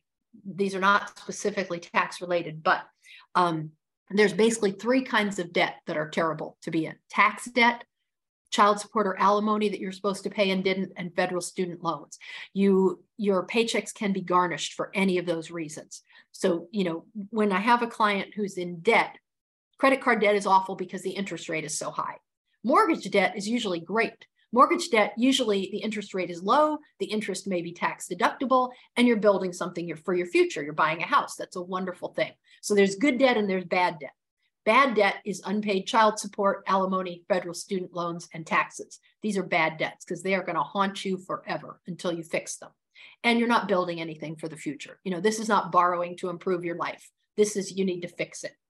So for taxes, um, how much they can garnish depends on how many dependents you have and a few other things. It's a little complicated.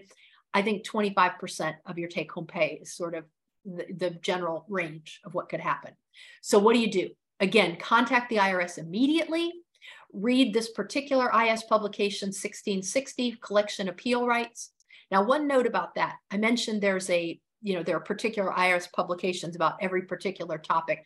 You don't need to memorize this number 1660 because you know how to use Google and you know how to use irs.gov. So I just want to mention irs.gov is the official IRS website and it is surprisingly well written. And they are the final answer to everything. So, you know, if you have a tax question, it's fine to Google around and read articles and things, but really know that irs.gov is the ultimate source. And they probably have a publication about it. And that's what goes, no matter how much somebody else interprets it. I usually start there and see what they say. Okay, we have a poll question. Now, Megan said, don't worry, they're professionals, but I'm going to still say, answer the poll question in case you snuck away to go to the bathroom or turn down the sound on me. Answer the poll question. Okay, and on we go. We have one question. It says, are you saying a lien on real estate would prevent someone from collecting rents or would just need to be paid upon sale? They could take a portion of your rents. They could. Um, it's not just at the time of sale. Um, situations differ, but they could. Okay, so again, if you have a specific question, go to irs.gov. But if you're trying to get rid of a levy or a lien, work with them on an installment agreement. That means like you say, hey, I agree with you. I owe this money. I'm sorry, but I don't have the cash. Don't hide your head in the sand. Admit it. Say, I don't have the cash. Can we work out an installment agreement? And if they agree to that, you get to gradually pay off your debt. But if you agree to that, don't mess up. Like once you agree, you've got to make those payments on time. And if you don't, the deal is off and you're back in trouble again. So, um, working it out. You can get an extension of time to pay. 120 day extension is easy to get. Um, but if they've already sent you a notice of intent to levy, then 60 days. Again, another reason that if you ever get a letter or phone call or whatever, you want to respond immediately because the clock starts ticking. But usually you can get an extension of time to pay. Maybe you need to borrow money from a friend or something to get this done, or you need to sell a property, whatever. There is some time. It's not bad men coming in the middle of the night and stealing all your stuff. Okay, to get an installment agreement, if you owe $50,000 or less, that's relatively good. You might get a streamlined agreement. If that's the case, you can pay by direct debit, which is usually a good idea because then there's no danger of you forgetting to write the check.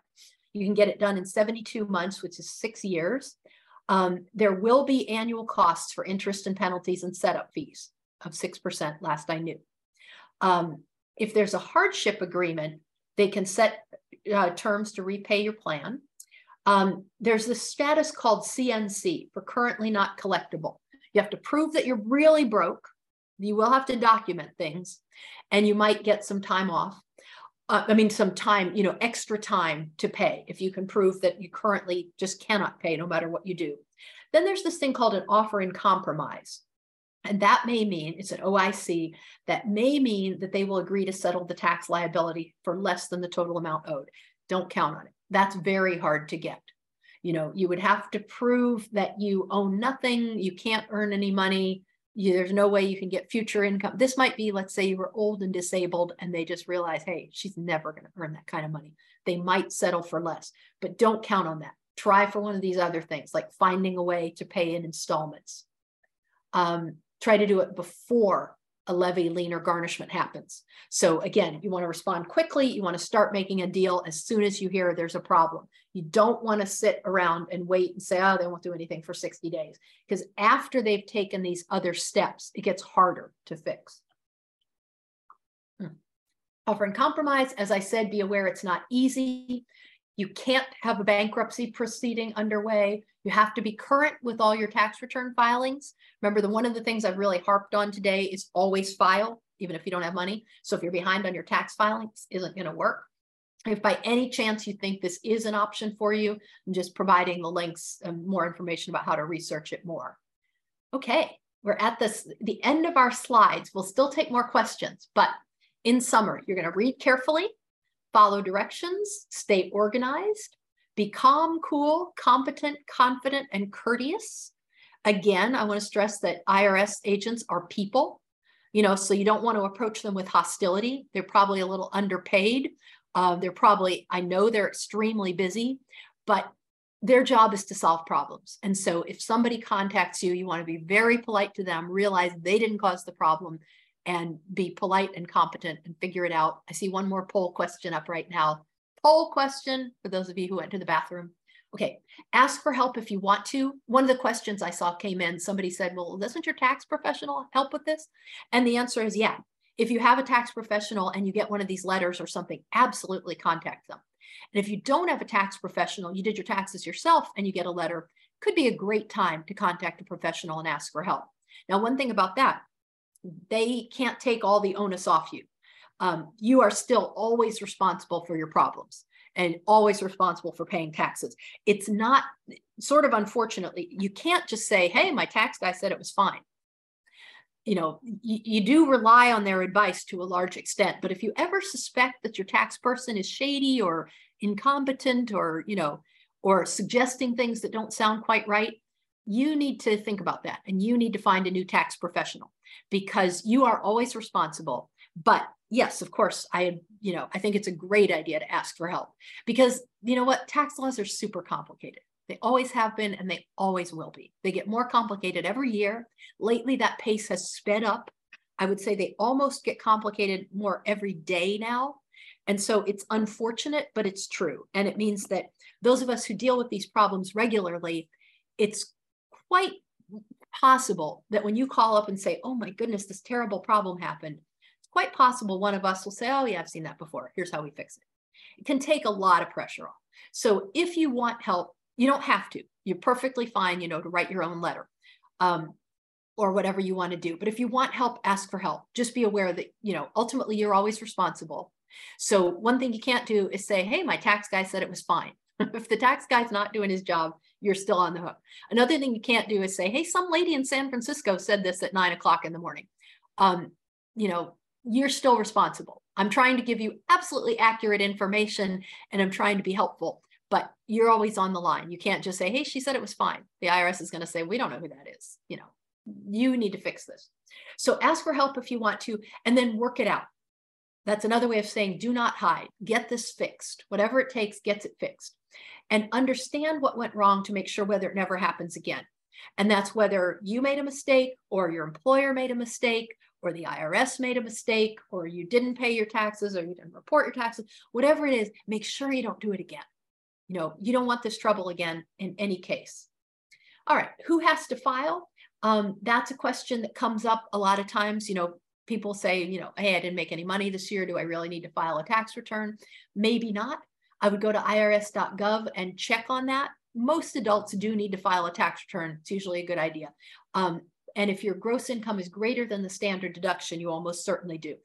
Um, gross income means like all the money you earn. It doesn't mean your income after you deduct business expenses. And the standard deduction in 2022 for a single person is 12,950. For a married filing jointly couple, it's twice that, so 25,000 and something. So if your income is more than that, you almost certainly do need to file a tax return.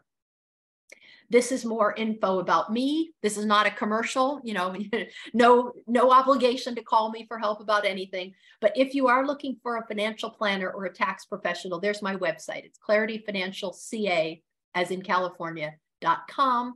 And now I'm going to um, look and see if we have more questions about anything.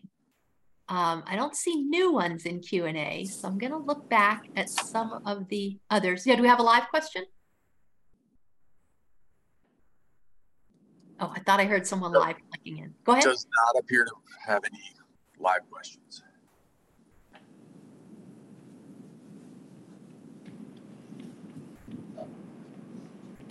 Oh. Um, Wait just a second. I see something coming in. Oh, no live questions. Okay, great. I'm going to look back then at the Q&A ones and see if there's anything we didn't get to. Um, and feel free to put more in Q&A because I think we still have a few more minutes. Um,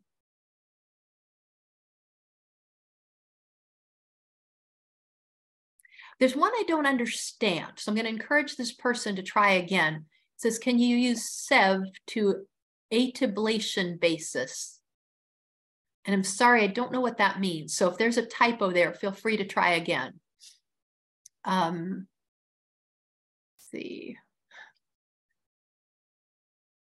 For mileage. Oh, good. We have gotten to a lot of these. Um, somebody says, I have a full-time job and get a W-2. Great. I also have a real estate license in the state of Michigan and sell real estate part time. I do not own any properties. Totally fine. So that person, you are a business person. You, you have you have two jobs, right? You have your W two job, and you also have your real estate license. So you're getting um, money, and you're you're earning money as a real estate person. That's all great. And you do get to deduct all of your business expenses related to your real estate business. Um, the only thing that you can't do is don't deduct your home office if it's mostly for your day job. And um, you may not qualify as a real estate professional.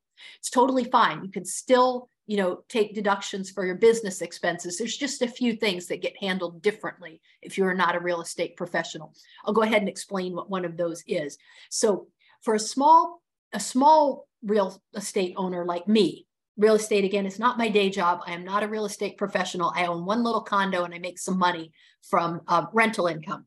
Now what that means is if i get net income from my real estate of course i have to pay tax on it. If i have a net loss from my real estate i may or may not be able to deduct that loss. If I were a real estate professional, I definitely could deduct the loss. You know, if I was in the business of selling or renting real estate, it's a business like any other, my losses are tax deductible. But because I am not a real estate professional, if I get a little loss on my rental property, I can only deduct up to $25,000 worth of loss. And I can only do that if my in overall income is relatively low. I can only deduct the full uh, 25,000 in net losses from real estate if my other income is less than $100,000. I can deduct some if my income is less than 150,000. Now that limitation is because I am not a real estate professional. But as you'll see, that's a little bit technical. Like either way, I do get to deduct, you know, all my normal rental real estate expenses, even though I'm not a real estate professional. So another another distinction would be if i am a real estate professional then i'm in business you know and like any other business person you have to pay social security and medicare tax also known as payroll taxes if that's your full-time business if it's not like me and you own a little property on the side that income is considered rental income not business income and social security tax is not deducted from it i'm glad i see a couple of new questions uh, scrolling down there. Oh, thought I saw. says two new questions came in, but I don't see them yet. Just a minute. Okay, here we go. Somebody says, I'm collecting Social Security over full retirement age, how to report extra income over maximum income limit. All right, now let's see if I, if we were in person, I'd probe this a little more, but let's see if I can figure this out. So your full retirement age this is now we're talking about Social Security specifically.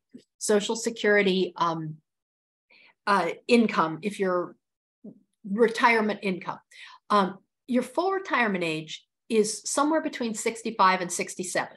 If you were born in 1960 or later, which is probably most of us here, because I'm pretty old and even I was born after 1960, your full retirement age is 67.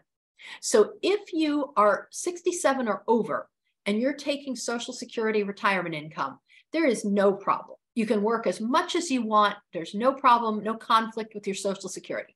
You can be selling real estate, earning a million dollars a year, and also collecting Social Security income. Totally fine. But if you are under 67 or under your own full retirement age, whatever that is, for some people, it might be 66 and eight months or something like that. So, whatever your full retirement age is, if you are collecting Social Security retirement benefits and you are earning income on the side or you know earning income you may um, they may reduce your social security income so my strong recommendation about that is do not start taking your social security income until at least full retirement age and then there's no problem at all okay somebody says year of your full retirement so if you're not earning any money outside of Social Security, there's no problem. And if you're at least full retirement age and taking Social Security, there's no problem. Okay, so I hope that answered that. But if you are under full retirement age and getting Social Security income and earning money, you could um, end up losing some of your Social Security money. So it's not ideal. All right, somebody says, does the IRS flag it if someone backdoors into a Roth IRA more than once? No, if you are following the rules for a backdoor Roth IRA, and by the way, again, that's a complicated situation. Um, we don't have time to go into all of it, but if you follow the rules for a backdoor Roth IRA, you could do it every year. It's totally fine. It's easy to kind of get it wrong though. I've had clients do it wrong in all kinds of different ways. So if you are doing a backdoor Roth IRA, I would talk to a professional, make sure you're doing it right. If you're doing it right, do it every year and it's totally fine. Oh, okay. This person where I thought there was a typo, he did clarify.